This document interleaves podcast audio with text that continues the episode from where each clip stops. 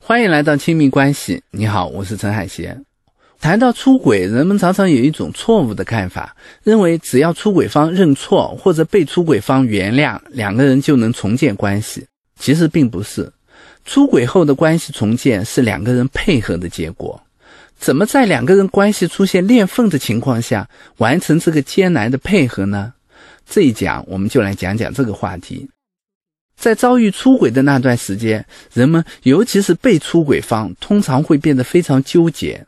就像我的一个来访者曾说，那段时间我完全处于混乱的状态。一方面我很怕他接近我，每次他在我身边我都情绪暴躁，非常愤怒。一方面我又很怕他离开，一离开就会很没有安全感，很希望他在身边。所以在一起的时候我总是喊他滚，可是他不在，我又会哀求他回来。从依恋的角度，出轨很容易让人陷入一种焦虑的依恋，就是既不能靠近又不想远离。对于动荡的情绪而言，对方既是毒药又是解药。在充满猜疑和伤害的时期，怎么才能相互走近呢？我想有四个原则：要看到对方的伤害，要主动修复，要设置底线，以及要停止追逃的模式。下面我分别来讲一讲。首先，第一个原则是，出轨的一方要能看到对对方的伤害。出轨对关系的第一层伤害是背叛，我这么信任你，你居然背叛我。而比这个更严重的第二层伤害是无视这种背叛，明明我受了伤，你却看不见。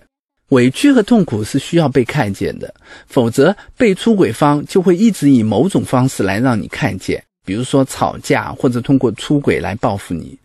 可是有时候出轨的一方总是想大事化小，小事化了，这背后是他们对内疚的防御。他们可能会说，这只是一个意外，我只是玩玩没有走心。当他们这么说的时候，本意也许是想安慰对方，希望对方尽快放下，但在对方听来常常有了另一层意思，就好像他们在说你受的伤害根本不值一提，这样他们就没有真正看到这种伤害。另一些时候，出轨的一方表示想要回归家庭了，也道歉了，可是看到伴侣还在生气，他会想，我都已经回归家庭了，我不是重新选择你了吗？那你还想怎么样？也许在他心里，把选择回归家庭当作了一种给予，觉得对方应该感激他的给予，见好就收，赶快放下。这同样没有看到对方受的伤害。每到这时候，我就会对那个出轨的人说，你不需要解释你的理由，你甚至不需要判断伴侣这么大的反应是不是合理，更不要先把它当作对你的指责，你只要看到他现在很受伤，很需要你的安慰就好。如果你看到了，你就告诉他。这时候出轨的人通常会承认，是的，我看到他受伤了，我只是很怕他怪我。哪怕当面表达这样的信息，也会对两个人的关系修复有所帮助。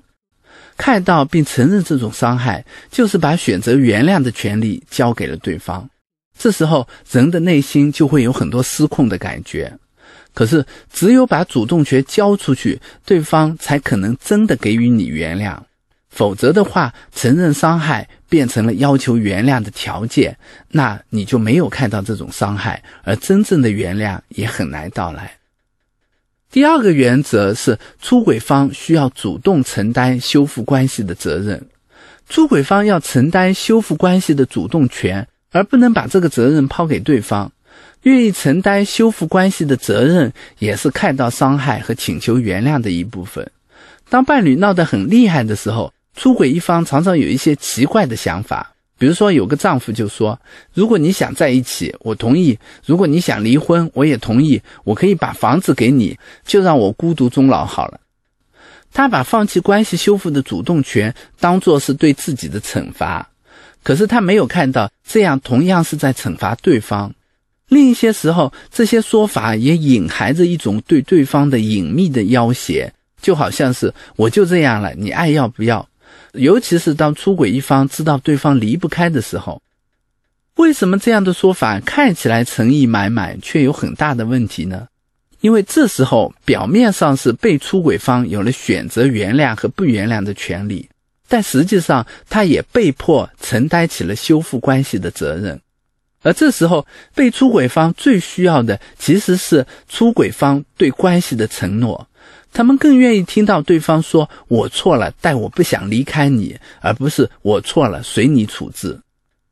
第三个原则是，被出轨的一方同样要为自己设置一个反应的限度。无论出轨的人多可恶，被出轨的人多受伤，亲密关系的重建都不能只靠出轨方一个人的忏悔和醒悟，而需要两个人共同配合。这并不是说被出轨的人要很快选择原谅或者选择放下，原谅和放下是长期的事，而是说被出轨方需要下一个决心，把这件事儿控制在一定的范围内。遭遇出轨经常会让人有很大的情绪反应，会有很多报复的想法，这些反应如果任其生长，就会影响关系的重建。有时候我会问被出轨的人，我知道你想报复他，可是你觉得怎么是够了，怎么可以开始你们新的关系了？一般他们会顿一下，因为他们也没有认真考虑过这个问题，他们也觉得自己应该放下，可是如果真的放下了，内心又有很多的不甘心。有些人会提一些条件，比如说我要他以后一下班就回家，或者我要他以后少和异性单独见面。无论这些条件是什么，我都会问出轨方，你觉得这些条件怎么样？你能答应吗？如果两个人能够商量，至少这种仇恨就不会无限扩大。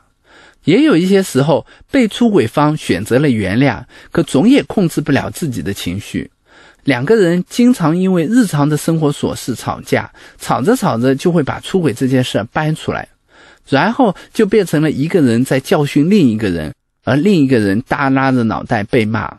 如果是这样，我就会跟被出轨的那一方说，如果你真的因为这件事难过，你最好在心平气和的时候跟他说。你可以告诉他你有多伤心和难受，可是在吵架的时候，你用出轨这件事压倒对方，其实不合适。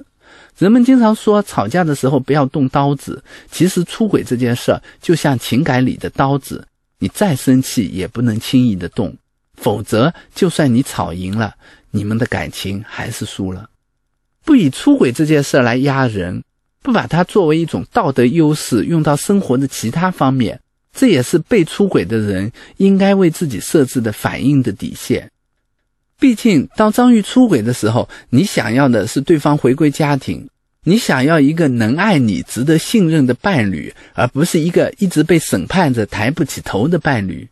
如果伴侣在关系中变得很卑微了，那他就会失去爱的能力。而且如果总是把出轨当作增强话语权的砝码，出轨这件事也会在关系中变得越来越重，最终越来越难放下它。第四个原则是停止追逃的模式。被出轨方在情绪动荡时，就算已经决定了重新在一起，要信任对方仍然很难。有时候被出轨方为了应对心理的疑虑，就会紧盯着伴侣，去查问他到哪里去了，去干了什么，事无巨细都要向自己汇报。这时候出轨的一方也会苦不堪言，觉得自己再也没有私人空间了，他也会想要逃开，可是因为理亏，他又逃无可逃，于是两个人就陷入了一种特别的追逃模式，这会挤压两个人关系的空间，让人难以呼吸。有时候我会努力让被出轨的人别追，出轨的人也别逃。我会对出轨的人说，如果你想要让你的伴侣觉得你可信任，那你不能总是逃开，你要告诉对方你会一直在的。对方现在很不放心，你可以做点什么来让他放心。除非你能让他放心，否则他就会一直追着你。我也会跟被出轨的人说，你觉得他做什么你才能放心呢？还是无论他做什么你都不会放心？如果他说起了他可以放心的条件，那两个人就可以商量。如果他说，是的，现在无论他做什么都没用，我现在就是放不下心来，那我就会跟他说，也许这种说法会让你很难接受，可是既然你选择了重新信任他，那你就选择了冒这个风险。让自己不那么焦虑就变成了你要做的事儿。你要做的不是不断的追查他，而是重新开始学习依赖他。有时候一方会说，我要看他的手机他都不让我看，这里面肯定有秘密。另一方会说，我也要用我的手机啊，你每次都反反复复的检查，我也很烦啊。其实当一方提出要看另一方的手机时，已经表达了一种不信任，而对方无论答应不答应，都已经进入了这种不信任的循环。这时候我就会提议一方把手机的密码给另一方，这样就不是被迫接受对方的检查，而是主动把检查的权利给对方，这代表了一种坦白和尊重。而另一方呢，虽然拥有这种权利，但是选择不要看，这代表了拥有这个权利，同时也选择了信任对方。一方选择了授权，而另一方选择了信任，这样双方都停止了追逃，重新学着彼此靠近。重建需要一段过程，这个过程通常是痛苦的，并伴随着一定的反复，但是这是关系结束和重生的必经之路。正如一位情感专家对出轨的夫妻所说的话，他说，在这个时代，经常有很多人会经历很多段的感情或者婚姻。出轨就当你们上一段的感情或婚姻已经结束了，那么你们愿不愿意跟眼前这同一个人开始另一段感情或者婚姻呢？是啊，出轨意味着这段动荡的关系已经结束了。那么你愿意跟同一个人开始一段新关系吗？